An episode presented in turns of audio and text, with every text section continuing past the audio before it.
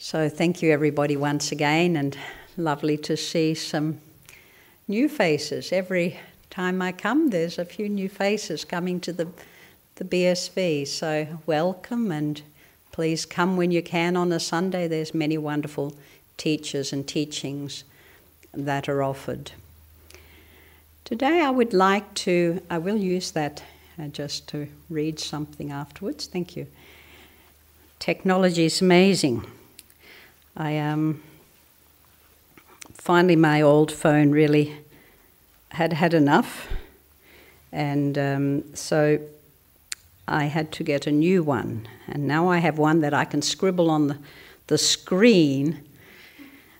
So I was very tempted the other day when I heard a, a very interesting documentary that seem to have a lot of references from a totally different perspective to what I have learnt in Zen. So I want to read from this a little later in the talk.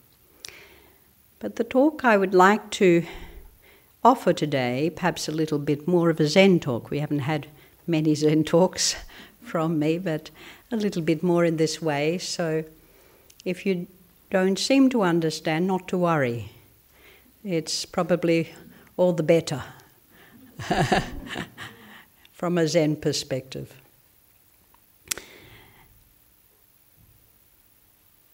We can look back over this year, and we're coming to that time where we start to reflect on what it is we have uh, done in our life. Maybe we're looking at achievements, or just in general, you know, our, our growth as a person, as a partner or a child or a parent. And I think it's very important to reflect as you come towards the end of the year on who we are right now. Because everything that we have discovered, undertaken, connected and communicated with and with whom are here in us right now.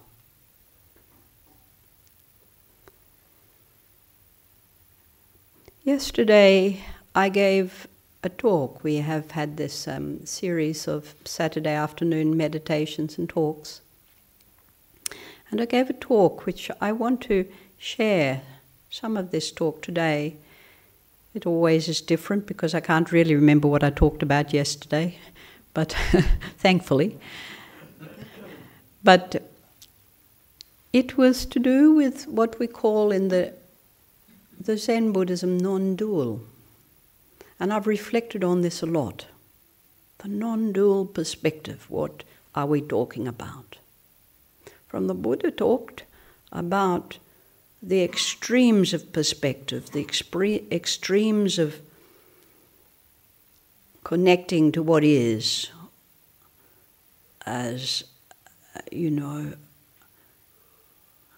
a wrong view, and what is not as a wrong view of nihilism. And then there is this view of neither is or is, is not. It's a view of um, negotiating what is and what is not, which is more what we do through our meditation and contemplation and our Buddhist investigation. But that view in itself is not enough. It is not a clear view. So when we are looking into this perspective of the non dual, what are we talking about? All my memories of this year are dual. They're not the actual experience. They live in this moment of my thought. But a thought in itself is a duality. It has its object of recall and, and um, a subject and an object, a you and a me, and a this and a that, and a yesterday and today, and he and them, and all the rest of it. We're always in this flux of opposing, judging ideas. What is good against what is not.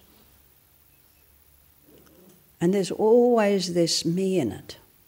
There's always this self view in it.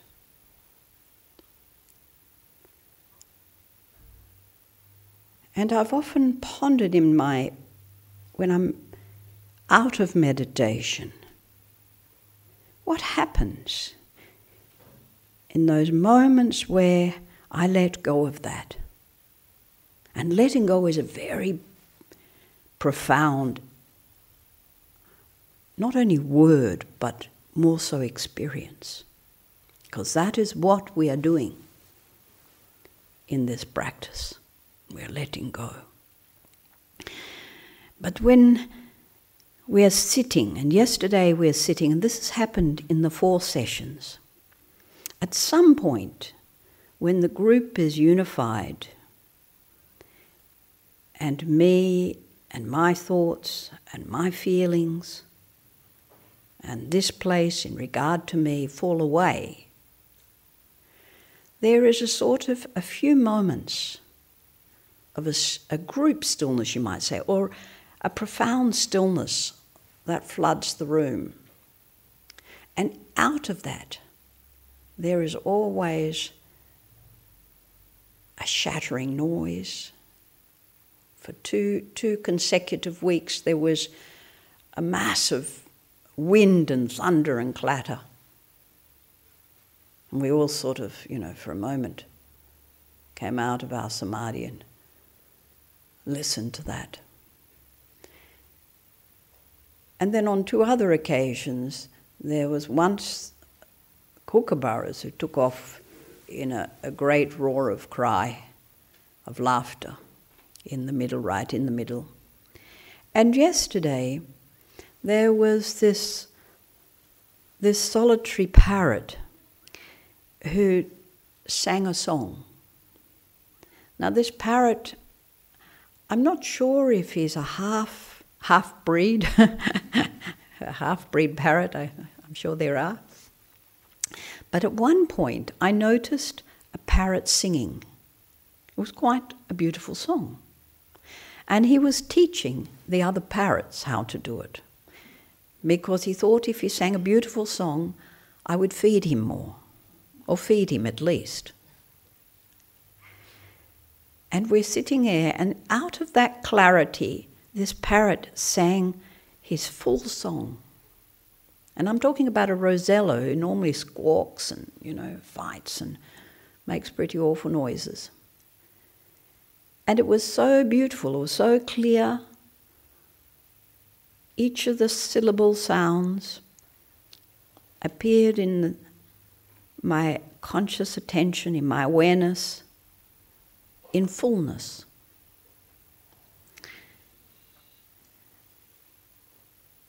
And after this, I reflected it is this awareness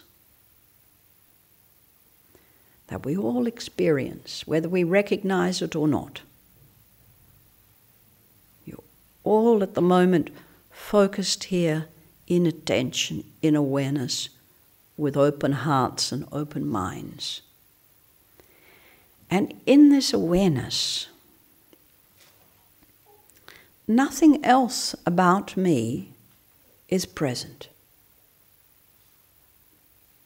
Somehow, those divisions, those expectations,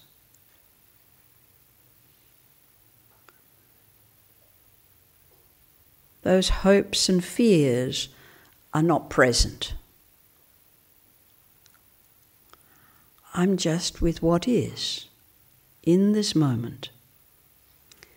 All of you throughout the day have moments of total open, non dual awareness.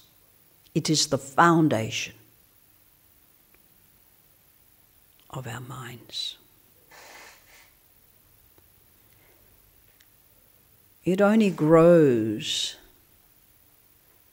when we do more practice or we allow ourselves to let go more. It, of its nature, it grows. I mean, the, the, the capacity of its power grows. It's never, it's the only constant that we have. It's the only true existence, if you want to put a word to it, that we have. In the, uh, in the teachings of Buddhism, where we, uh, see a friend's had a baby. Someone I haven't seen for a while has brought his baby to the talk. Beautiful. The Buddha talks about nothing as a stable, constant anything. But that is in the realm of what is, in the realm that we, we tend to think we exist in, in the realm of our senses, in the realm of our thoughts, our ideas, in the realm of you and me. But the actual realm the actual, sorry, not realm, non realm, the actual full, open space of awareness where everything exists in its place, in its moment of time. Precious moment of time, fleeting moment of time, unperceived as something other, so it actually falls out of time. It can't exist in time, actually, because time doesn't exist there. But in our afterthought of it, in our cognition of it, we place it in this. But when I was coming down the mountain this morning, and it's interesting when you have a little insight into something that stays with you for a while. And I'm coming down, and I was able to just be with the spaciousness of this attention, this awareness. And in that, everything comes in. But I'm in a car moving down, moving forward. So it's even more, you know, when you're, you're sitting in meditation, everything seems to be still. But when you're driving and you have this open, unobstructed awareness, everything just flows. And there's a wonderful experience that comes with these times or periods where we can just be in this awareness is a sense of everything is okay. Everything is full. Everything is as it should be.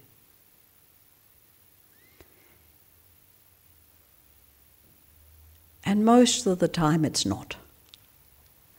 Most of the time if we look back on our year, we're thinking, oh, you know, this was great and that worked well if we're in that positive state of thinking. And if we're not in that positive state of thinking, we're looking back at all the things that didn't work. Or they said this, or they think of me in that way, or my boss doesn't really respect me. We think of it in that light. But if you can realize that these are all constructs of our thoughts, our ideas, our mind, they are not the actual thing in itself. They're not the actual experience in itself.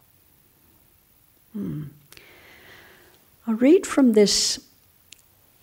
These are the words of a man. You know, I just jotted them down with these fancy new new things. You can take out a little pin here, and I discovered you can write notes on it. Put your pin back, and it's all saved in there. So I was listening to this talk, which is um, by a photographer. I might have to put my finger on there to keep it in place. It's by a photographer of surfing. It's a very dangerous sport, and he's a very expert person at it. Uh, not a Buddhist, not a traditional meditator, but he says things that are very useful for us. Because as many artists, artisans,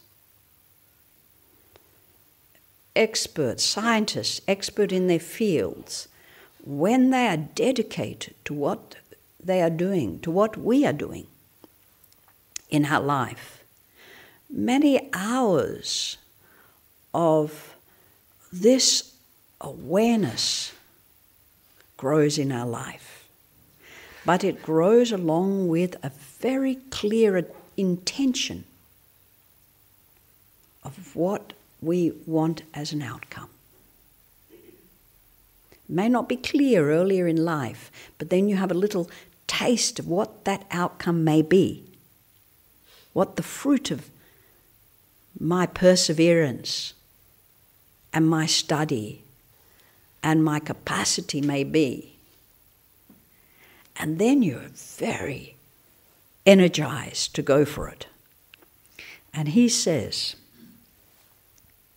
a moment in time, it's what it's called, one shot, one shot in a life living in this moment. And we need to just do it. Don't dream about it.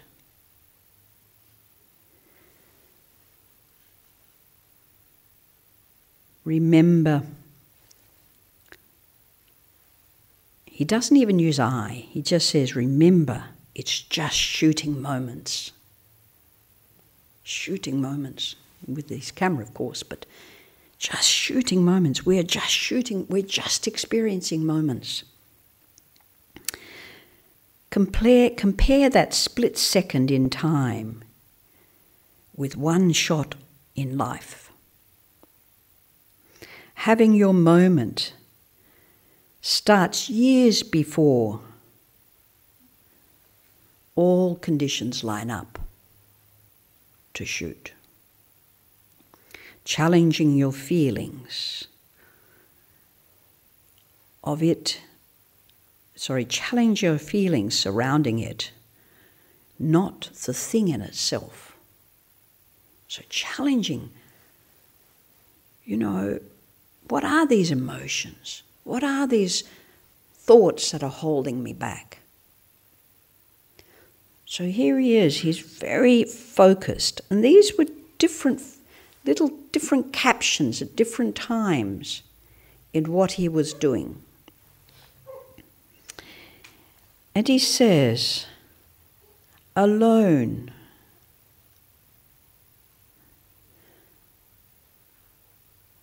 Alone is the sound in the feeling of life. To be alone in that moment where you're experiencing this feeling as it is. There's nothing else. I'm alone in that, in that moment. What are you waiting to achieve? And what are you doing right now? So space impacts the zone. This when the attention and the awareness is very present, very pervading. It's like the space contracts into this focus into this singular activity.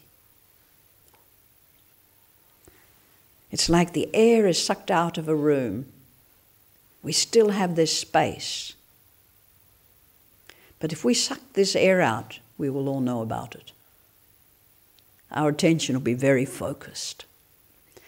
So when he's in a, we have to remember, he's talking about in the moment where massive waves, he's taken a little boat in to shoot inside these great big waves that are thundering over him, thundering over the surfers, sometimes killing them. He's saved lives in his work. But he's talking about that condition that makes forces you to be very present and very precise. But all the time he has got one intention. He knows what picture he wants and he's always looking for that condition. So he has a goal, he has an intention. But within that, we have a goal. We, we wish to be liberated. We have an intention. We develop the practices, the, the Buddha's teachings to help us guide there. We develop the parami, we develop the precept, we develop the techniques of meditation. Because when you come close to liberation, just as in the time of the Buddha, everything impacts on you.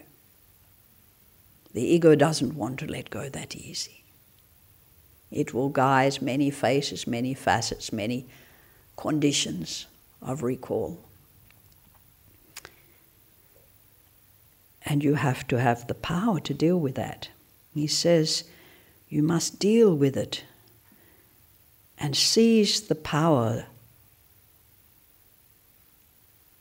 and its conditions. So you have to be with that power and those conditions that could take my life, in his case, in every moment. Not the what if. Not the what if. Not what if I. Gosh, I always recall a teacher, a very great monk, very serious monk, said to me once, I missed that moment. He said, I worked very hard as a young monk. I practiced very hard. And he said, I came to it and I knew I was facing it. And somehow I couldn't take that. I, I didn't have it in me to take that extra step to completely penetrate and enter into it. Might sound abstract, don't worry. As I said, it's all Zen talk and it doesn't mean anything. So, bringing back, bring back to the living in the now. Come back to the living in the now is the food we need to experience this. It's a food that feeds us to be right here and with it all, with that very, very vast open mind that can take it all in. The good, the bad, the difficulty, the sorrow, the addictions, the loneliness, the hate we feel for ourselves we can be with it all. Because those conditions and their appearing faces, those appearing facets of ourself, are not real. They're not the real you.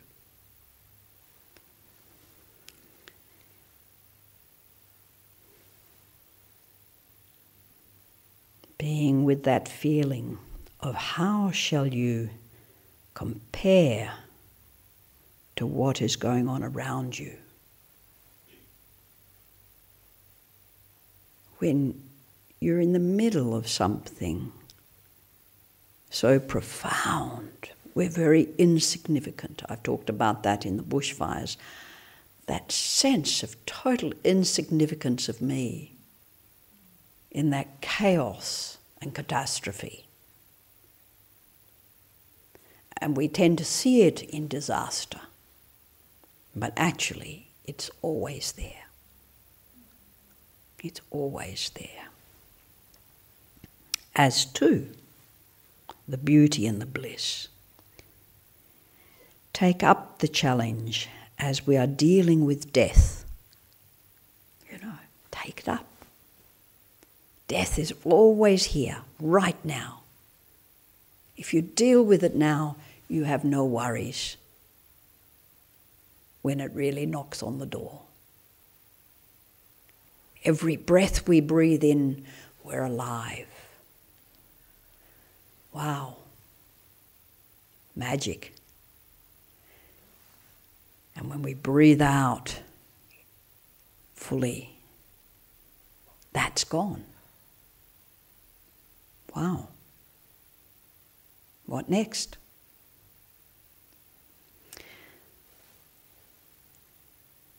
The breath that we breathe out fully and we don't breathe in another. That we call death, or the doorstep of death. But again, it is only this constructed reality that is dying. Your attention will continue. Memory will continue. The seeds of what you've done will continue. Even though they will develop with fabrication and with view and with the unreal.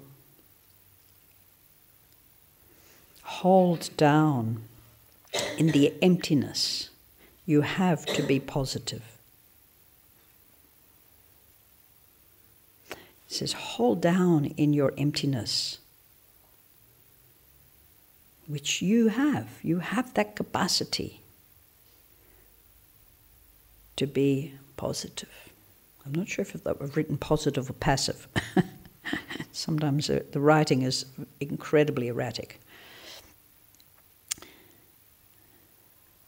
And then also he says, throw away a memory. In developing it, and it, throw away any memories that you're developing and just study with each breath. It's almost, this is like a Zen poem, you know, that I would have read in China. Isn't incredible? Yep throw away. I'm going to send it to him because I'm sure he's not thought about it.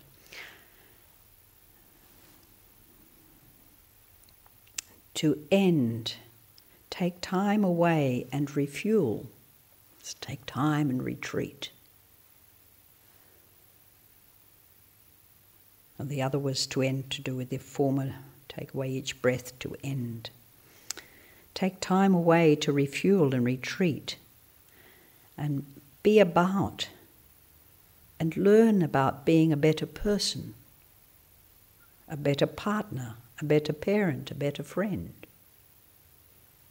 So when we take time to reflect on our life, we take time to reflect on what we've done in this past year, we can reflect on what has been useful in supporting relationships, so we are in this reality, in this world, we are living in it. But when we take time to understand it, we grow and we learn, and we're in less judgment of it and less fear of it. This last week, I had, uh, as I always have every week, a lot of things happening in my world, but you know, they're usually about seeing the sick, aging, dying, and addicted. and so I had a, um, a young man who came who has a very, you know, from age of 18, solid, serious addiction to alcohol, and then other things that come into the play. An eloquent, well spoken, well educated man, child psychologist. Maybe one of you. and still, we had a discussion. He he's, likes to meditate, he's tried. But every time something comes up, I said, You have a choice. And he, he seems to choose the side. That might seem an easy escape in that moment, but there's a lot of consequences that come with it. So we had a discussion about, well, what choices now? I said, I don't think coming to meditation every week is, you know, it's part of what you're building up around you to continue. You know, you're building up your substance. You're limiting it because you don't have the finances to completely go out and you're not working at the moment, so you're limited. But you've got your social community, which is mostly your addicted friends. You've got a few other people, another good friend who will have him for the weekend. And then you're starting to find other outlets, but you're not actually doing some necessary things to change. So I suggested, have you tried rehab? Oh, when I was 18. So I said, maybe it's a good time to have think about that and talk to a counsellor. So we had this very, very sort of long but light conversation in the beginning, and then it started to get serious because the buts started to come in. Oh, yes, well, I've, I've applied for a job, but if I get a job and I get money, then of course I'll be binging again. I said, well, the job won't last long. Is it good to have the job now? So by putting it back on the person, you give them the choices. I said, you have the choices. And in the end, I knew he, he had an appointment with a counsellor and a possible appointment for employment. And after he left, I thought, well, let's hope he takes the appointment with the counsellor because I've shared how he can proceed from that. Then you can come back to meditation. Then you can stay in a monastery. Then you can start to move forward and get the strength and confidence to grow. He chose to take the job. And what will be in the back of the mind is the alcohol talking the addiction talking, the delusion talking, the confusion talking. We are all like that. Maybe not addicted to that extent on that in that issue, but we all have these choices and over and over and over we make the choice to react in a certain way. That's offensive, aggressive, painful. Or speak in a certain way that's unwholesome. Even though the Buddha gives us all this, lays it out very clearly, the way to proceed, we have the choice to make a step in that direction or not. And he, this fellow says, actually, when you're really in it, you don't have any choice. You have to, to get that in this case, the shot, the one capacity to get that picture, you have to work very, very hard and over a very long period of time. So, anyone in this room who has addiction, you have to work very, very hard and over a long period of time. Step by step.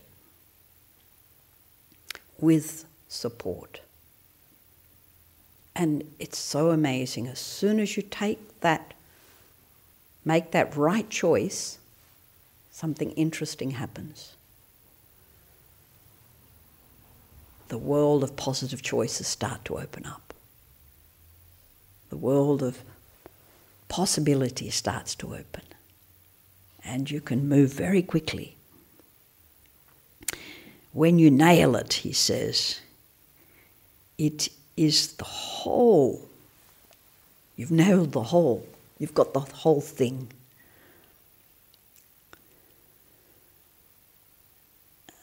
And slowly behind is the picture. So just behind, once you've got this, just behind that moment, you've got what it is the possibility to awaken, the possibility to take that opportunity, that shot in this case. You've got the picture. And I've got effort in a big something under there. Nothing but effort is required. Nothing but our application. Well, in Buddhism, we have a few more things that support effort.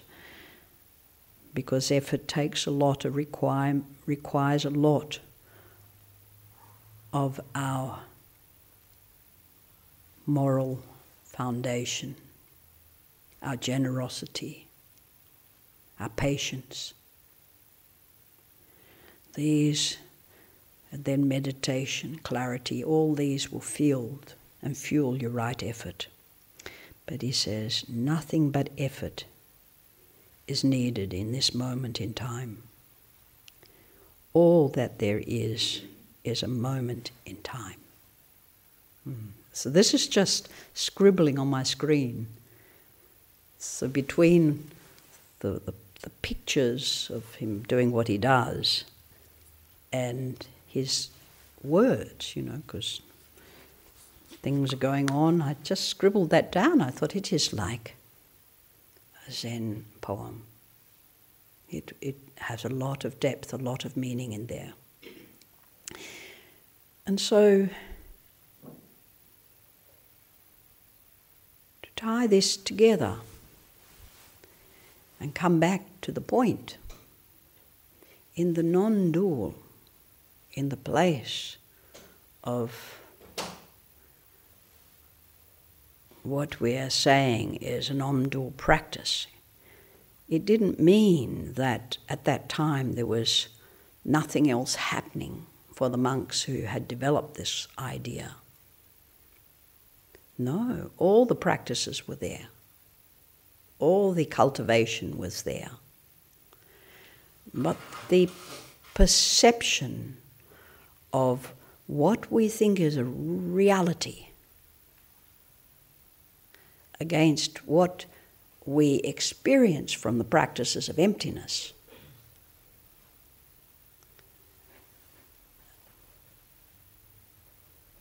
Is a place where those two are embraced as one. It's not opposing what is, and it's not grasping what is. It's not rejecting, and it's not existing in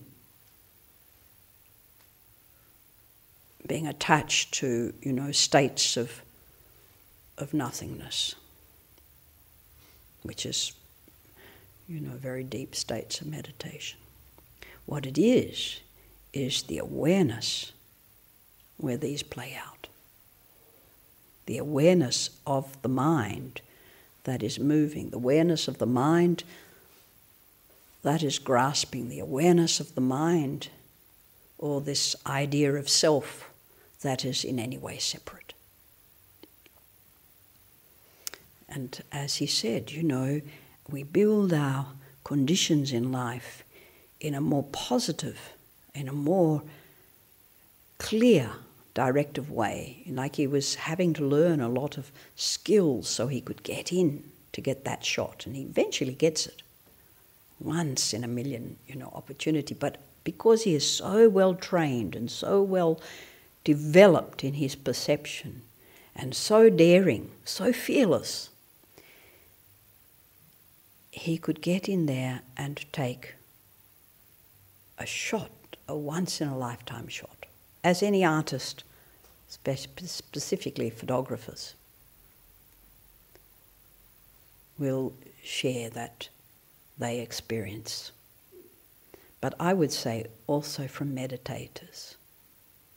And after that old monk told me when I was very young, you have to work very hard to have that strength that fearlessness, that conviction to be right here, right now, with all the conditions that are going to bombard you. All the me's that are going to say, Look at this, I'm this, I want this. All those conditions. The Buddha talked about it as maras. And he talks about when he's about to be enlightened, Mara comes with all his daughters and rushes in and tries every trick in the book to seduce the Buddha. But the Buddha, he knew what his mind was capable of. He knew his mind is very capable of creating all of that and being very attracted to all of that at certain points of his life. So that conditioning was already built into him. You know, I may not, if I'm sitting and coming to that final point of liberation, I might not, may not see Mara and his daughters like that. They may not come to me at all. I very much doubt they will. But there will be, and I've only had tastes of this, there will be other incredibly seductive, challenging mental states that will frighten and uh, project and deny whatever it is that's going on in the mind. That will be very powerful. You know, you can be sitting on this, it's like a mountain cliff, the peak of a mountain, as if the mind is just poised there, just balanced there. In um, our tradition, we don't put as much emphasis on the need to develop the samadhi per se, but we, we develop the, the insight and in that, samadhi develops. And you can be just poised in that moment. Nothing's, nothing's taking your attention away. And then something very, very subtle, seductive, whatever it is, a sound, something of distinction takes you in. And you're gone for another 10, 15 years.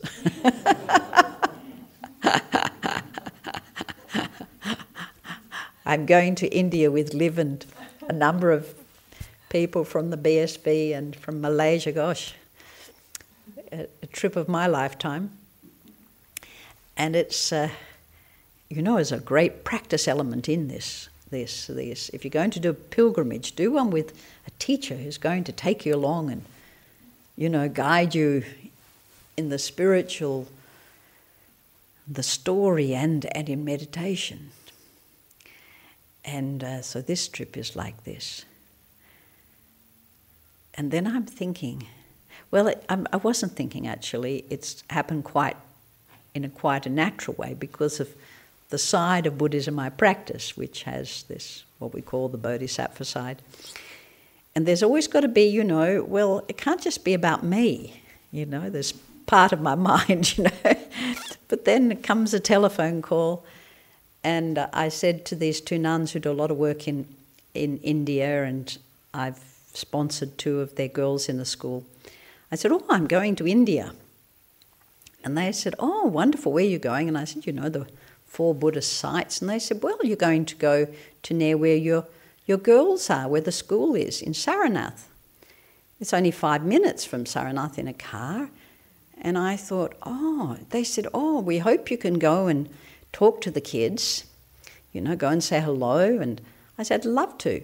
And so I looked at our schedule and I thought, oh, yes, I could probably, you know, take an hour out.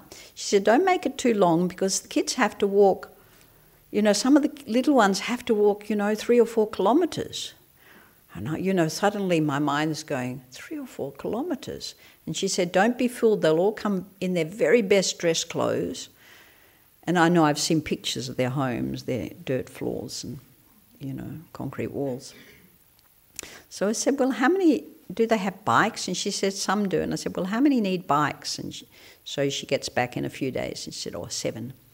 So then I'm, you know, I thought, Oh, this is a great project to try and get my little grandnephews and nieces and other little kiddies I know to do a project of, you know, supporting a child to have a bike.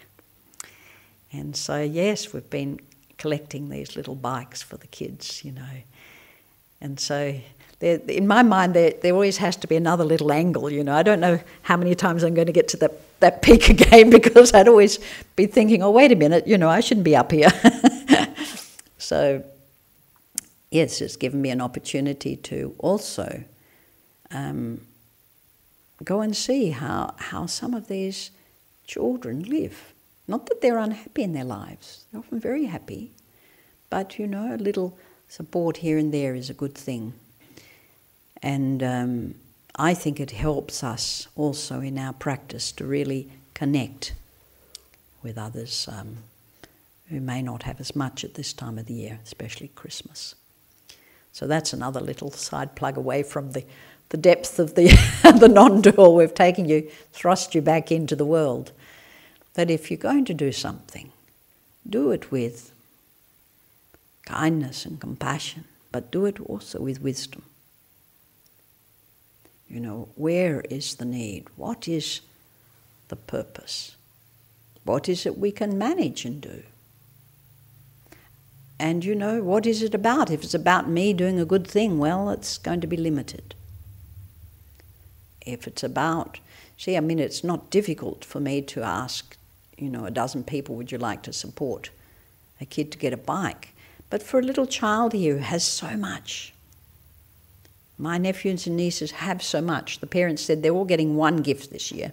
I've got to see how that goes, and they've got to give one gift. So I thought, ah, oh, maybe this is a nice way for them to connect, because they're all very little, with someone in another part of the world around their age who does not have so much, who has to walk four kilometres to go to school, who normally would have to marry at the age of 11 or 12, but because of the school, the girls have to commit, the parents have to commit not to marry them off until after 16. So they created this schools to, to do this.